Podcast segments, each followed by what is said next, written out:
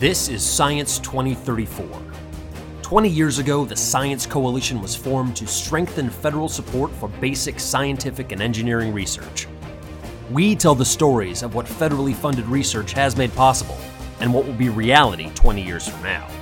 Our guest today, Brett DePaola, a professor at Kansas State University, who predicts that by 2034, cold atom technology will help researchers build better atomic clocks. What my main emphasis on is in coherent control.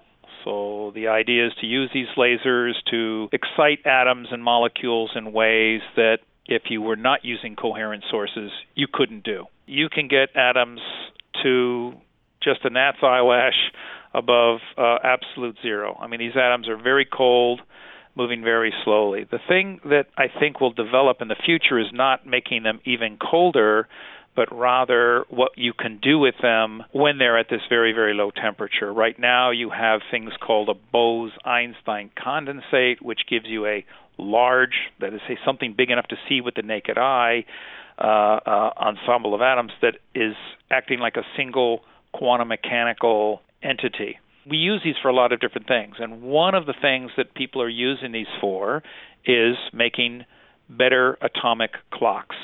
If the atoms are moving very slowly, you have a longer time to interrogate the atoms, and a longer time to interrogate the atoms it makes makes your information you get from them even better. And this is how an atomic clock works. You you interrogate atoms, you, you excite an atom, you watch it decay, and and by doing this kind of measurement on the atoms, you you get a, a, a measurement of the decay time of the atom, you could say and this forms a natural clock for nature. Right now, uh, to get really the most accurate time measurements doing this kind of technique uh, takes something like a month or so of constant measuring, and that's that's great.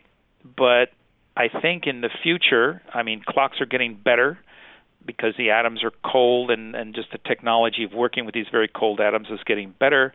I think that instead of a month to make this kind of measurement, we're talking uh, minutes uh, or or maybe even a day, uh, in worst case, to make the same kind of measurement to get the same kind of time accuracy, to get the same kind of quality clock. GPS, which everyone uses nowadays, um, is is based on clock technology. Basically, you have signals coming from satellites, and triangulation is done by your little GPS device. And with that triangulation, you you can your device figures out where you are. But part of that triangulation uh, requires knowing uh, the time, the exact time it is in these three different satellites that are being used to triangulate. Better clocks means uh, improved navigation. Uh, if you're using an accelerometer based system, something that basically measures how fast you accelerate or decelerate, and then computes your position from that, that also requires really accurate clocks.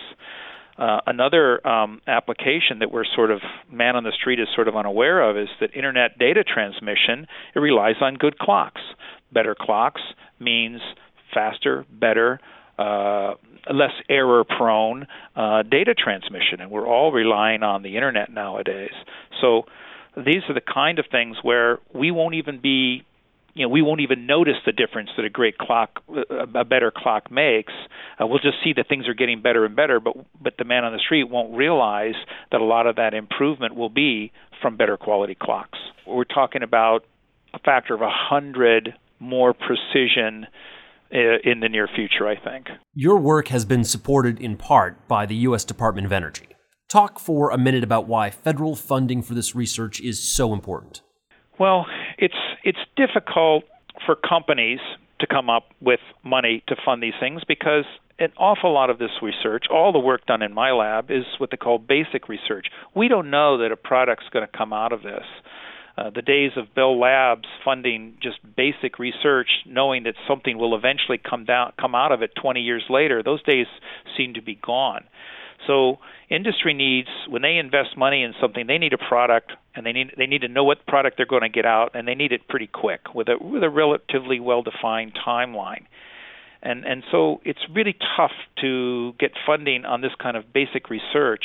Um, uh, from industry. On the other hand, um, we know that basic research leads to very practical products. I mean, microwave ovens, I mean, all kinds of different things came out originally from basic research, even lasers themselves, which are in supermarket scanners and everywhere. Well, all this came out of basic research, but there's usually about a 20 to 25 year lag between when the basic research was started and when an actual product came out and we don't even know if there's a product going to come out, and we don't know how useful the product will be. We know historically that that many great products come out of basic research, but we can't say doing this research will generate a product.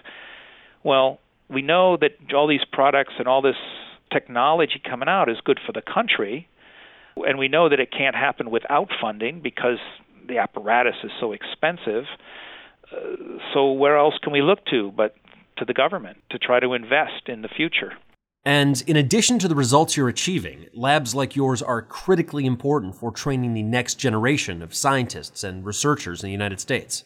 What we do in our laboratories, and, and by that I also include um, the theorists who are in their offices with their computers, uh, what we're doing, you, you just it, it costs money, not just for the salaries to pay these students, but for the equipment that we use. And you, you, you, you just don't, the students just don't learn this in the classroom. They learn all the fundamentals, but you only learn uh, how to how to carry on with this research, how to how to take it to the next level by using state of the art tools, the lasers, the oscilloscopes, the electronics, everything. And without these facilities, and without the infrastructure, you're just not able to train these students. We have students coming in, incredibly bright students, coming in from countries where they have absolutely no infrastructure for, for for training. These kids come in and we have to bring them up from absolutely nothing in terms of technology to where we are now.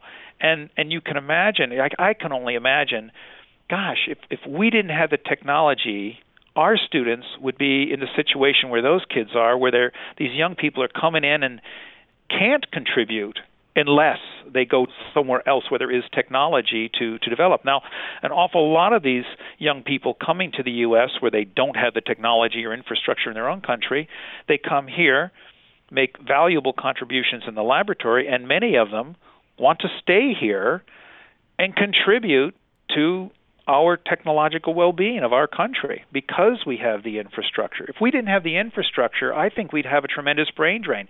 Our students would have to go to well, South Korea, for example, which puts an awful lot into funding research, or to Germany, or one of these other countries where it is a priority, and the the, the resulting brain drain is just terrible. So it's it's one, we wouldn't be training all those students that come from outside the country into the U.S. and, and then contribute so mightily to, to our technology base. And two, we would lose our own students to other countries uh, that do decide to, to invest in, in, uh, in, in, in this way. Professor Brett DePaola of Kansas State University, thank you for joining us on Science 2034.